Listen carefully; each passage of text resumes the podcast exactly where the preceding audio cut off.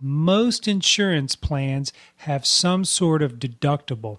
Now, a deductible can be a calendar year or it can be a benefit year. Now, a calendar year is simply January through December of that given year. Now, a deductible year would be maybe from June 2018 through May the following year 2019. So that's the deductible year that the insurance company is going to make up. But for this discussion, most of the deductibles that we see in our clinic, and probably you as well in your clinic, you're probably dealing with a calendar year deductible, January through December. Solid, sustaining and successful. You're listening to the Speech Therapy Private Practice Startup Podcast with your host, Kyle Meads, speech and language pathologist. Listen, learn, and prosper as we share our experience and knowledge so that you can improve your business and your life, one podcast at a time. Well, hello everyone. You're listening to the Speech Therapy Private Practice Startup Podcast. This is episode number 36. My name is Kyle Meads and I'm a speech pathologist since 1993. And these podcasts are designed to help you improve your business and your life one podcast at a time. Welcome back to the show, everyone. Thanks again for all the emails and all the questions. And as of today, today is Saturday, March the 17th, 2018. We have well over 30,450 listeners to the show. And I'm really glad you guys are out there getting good, free, valuable information. And you know me, I say it all the time value is what you get in the absence of money, and these podcasts are absolutely free for you. So if you don't mind, just please go to your iOS iOS or Android platform of your choice and leave some good five star feedback. That way, other people just like you can find the podcast easier.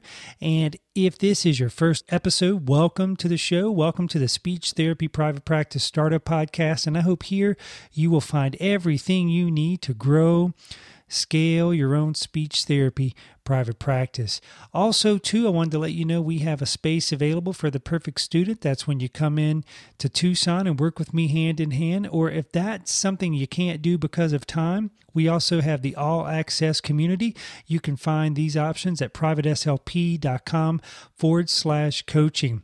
Now, today's episode, I'm going to get right into it. This is a video that I released to my subscribers about a week and a half ago. And if you want to join that email list, just go to privateslp.com and look at the top, and there's a button that says um, subscribe.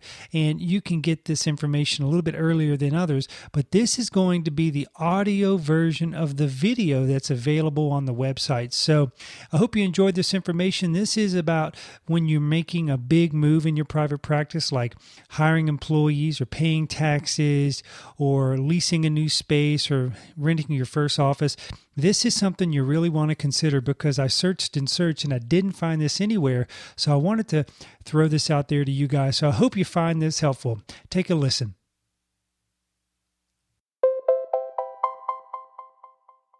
Hey, this is Kyle with PrivateSLP.com. I wanted to give you some information today that you probably won't read in any book or find online or find on a PDF somewhere or you probably won't hear this from any gurus or on a podcast, but I wanted to give this information to you when you are dealing with insurances and you're dealing with third party payers like Blue Cross Blue Shield, TRICARE, Humana, Aetna, all those big insurance payers.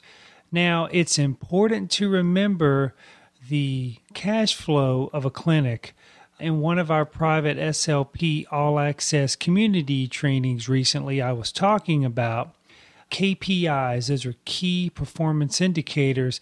And I was mentioning this exact thing on that training. So I'm going to share that with you today in the listening community there on the Speech Therapy Private Practice Startup podcast.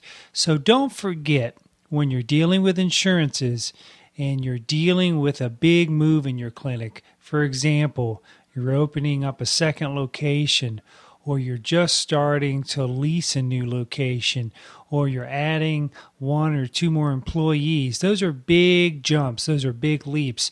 That's going to cost you money. So when you are doing something like that, of course, you're going to need as much cash flow and savings as humanly possible. So what you want to do is make sure that you take that step, take that leap maybe wait until May or June or July, sometime after April. Why is that so? Because let's think about this. Most insurance plans have some sort of deductible. Now, a deductible can be a calendar year or it can be a benefit year. Now, a calendar year is simply January through December of that given year. Now, a deductible year would be maybe from June 2018 through May the following year 2019. So that's the deductible year that the insurance company is going to make up. But for this discussion, most of the deductibles that we see in our clinic, and probably you as well in your clinic, you're probably dealing with a calendar year deductible, January through December. Now, most patients don't meet their deductible until May you know, late April or May of any calendar year. So let's think about that. When it comes to cash flow in your speech therapy private practice, you want to be mindful of that. You want to make sure that you have cash flow when you make your move. Also, too, don't forget in the healthcare landscape in 2018, if you're watching this in 2018 and 2019, you know what I'm talking about. The healthcare landscape is very crazy right now. So we're finding in our business that copays, patient copays are going up from $13 for some payers all the way up to $30. Now, if some of those families have one, two, three kids, or loved ones in therapy, you know, that could be as much as for three children, that can be 150 a week for therapy services. So you may find some of these patients may drop off of your schedule in January, February, and March until they meet their deductible. So again, think about this when you're making big moves, hiring employees or signing a new lease. And when you take insurance plans as forms of payment for your speech therapy services, keep this in mind. And I hope this has been helpful. If you have any questions, reach out to me, Kyle at privateslp.com. And thank you for listening to the Speech Therapy Private Practice Startup Podcast. Thank you for listening to the Speech Therapy Private Practice Startup Podcast. For more information on speech therapy private practice startup or to stay connected with Kyle, please visit privateslp.com.